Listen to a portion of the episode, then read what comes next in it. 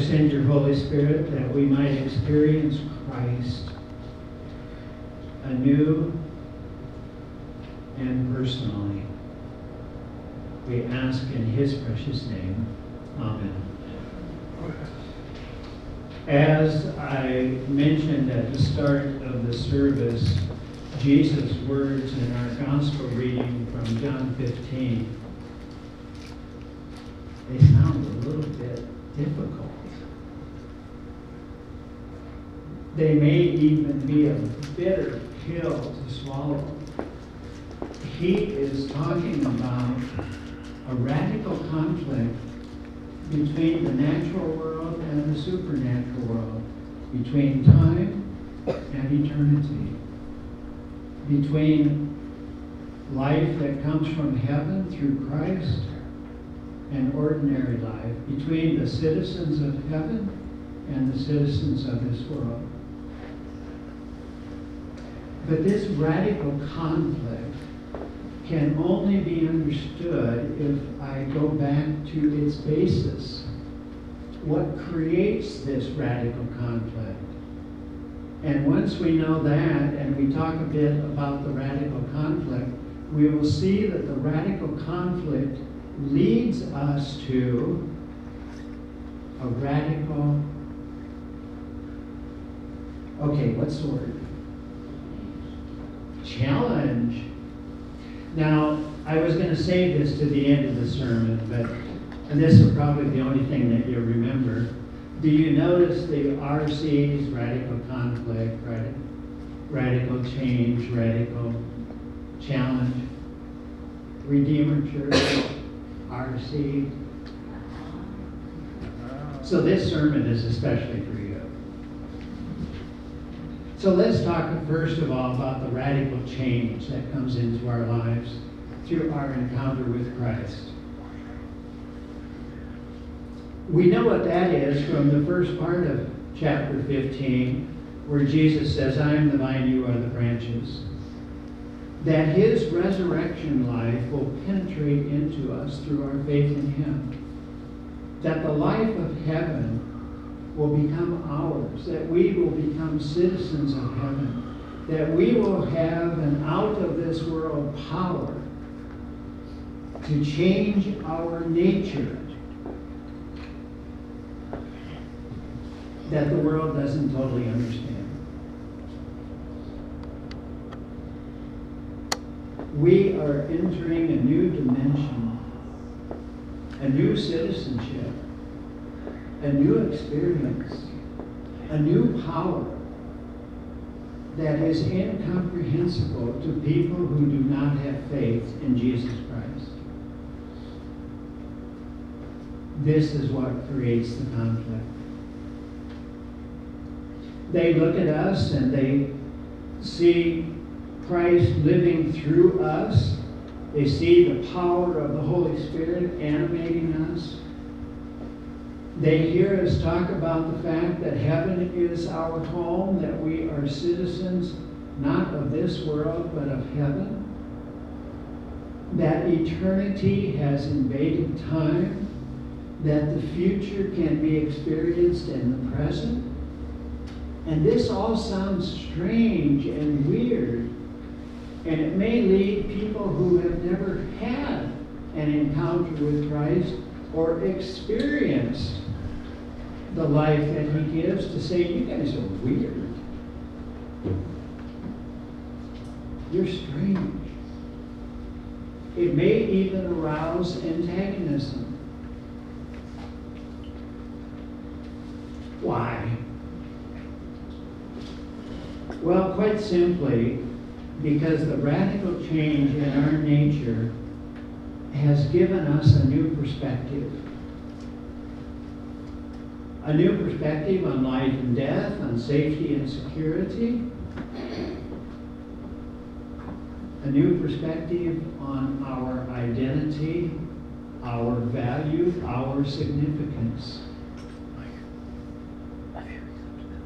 And for people who have not experienced Jesus Christ, this is a foreign language. Well, let's go through those 3 quite quickly. Life and death. When I came of age for drinking beer, one of the popular beer commercials was by a company that I don't even think exists anymore, Schlitz. And their slogan was, you only go around once in life, go for the gusto. In other words, this short, temporary life is all you got. Live it up. Then there was Karl Marx who came along and said, you know, all this belief in heaven, even though your present life is kind of miserable, he called that the opiate of the people. It deadened you to living life now. And of course, Marx's famous disciple, uh, one of the Beatles, John Lennon, said, Imagine there is no heaven. It's easy if you try. No hell below, above you only sky. People living for today. What a bunch of horse pooey. C.S. Lewis, in his masterful classic, Mere Christianity, in the chapter titled Hope, Hope, he makes this astounding claim. He says, Have you ever noticed in history that people who think most about the next world accomplish most in this world?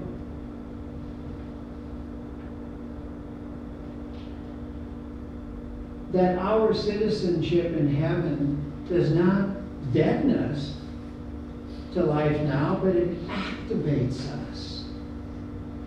It engages us in life now. This life is just a small part of our total life. There's an eternity out there waiting for us. And let me dispel the myth you're not going to be sitting on a cloud playing a harp. Um, with Joni Eareckson Tada, who was paralyzed from the neck down at age 19, I'm going to be skiing the Sierra Madres. She says heaven for her means that she can dance. That certainty activates us. And we're going to get to that in part number three. But let's go to security and safety. You know, we live in a world of people who are insecure, fearful, sometimes angry. It's dangerous out there.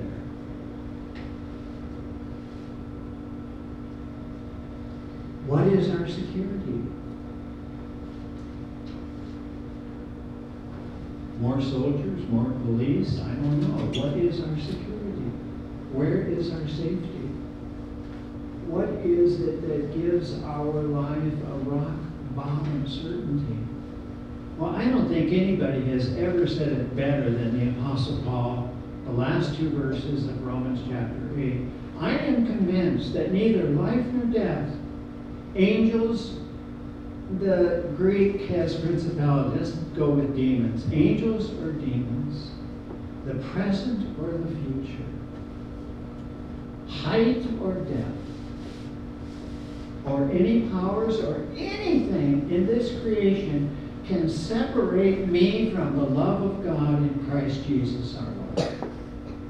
Now that is security, that is safety.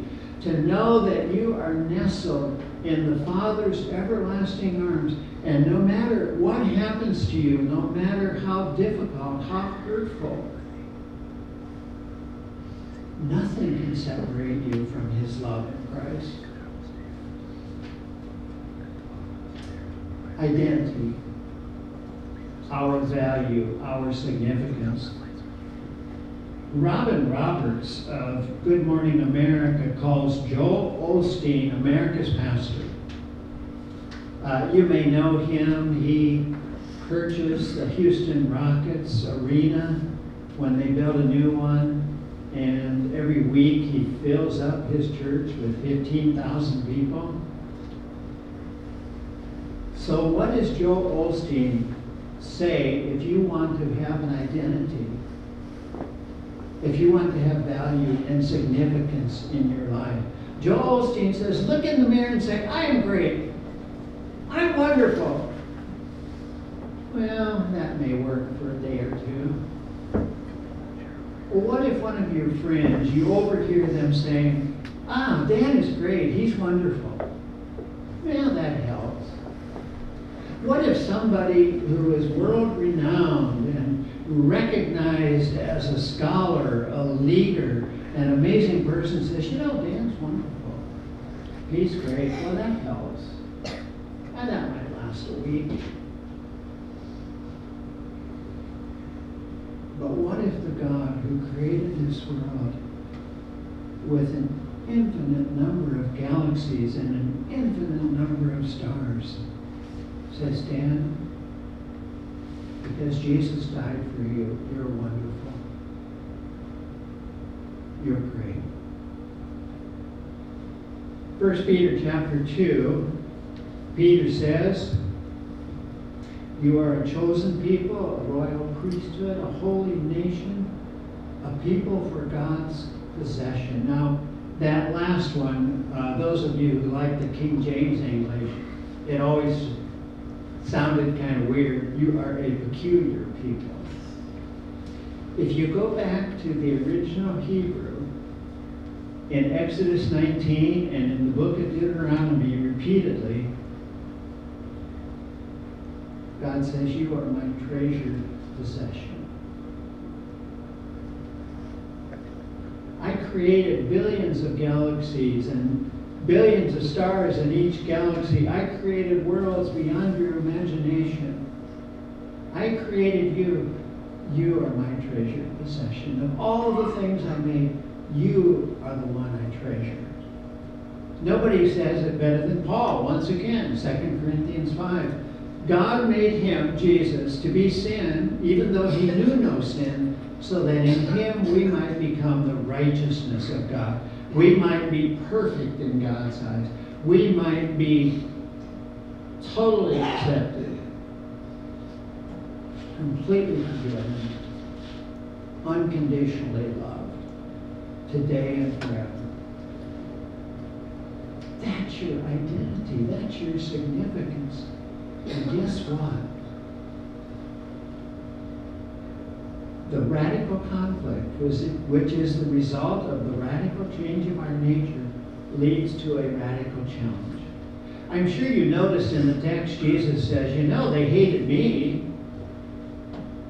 they persecuted me. The slave's not above his master. They're going to do the same thing to you. What happened to Jesus when the scorn and the hate was unloaded on him? When he was persecuted?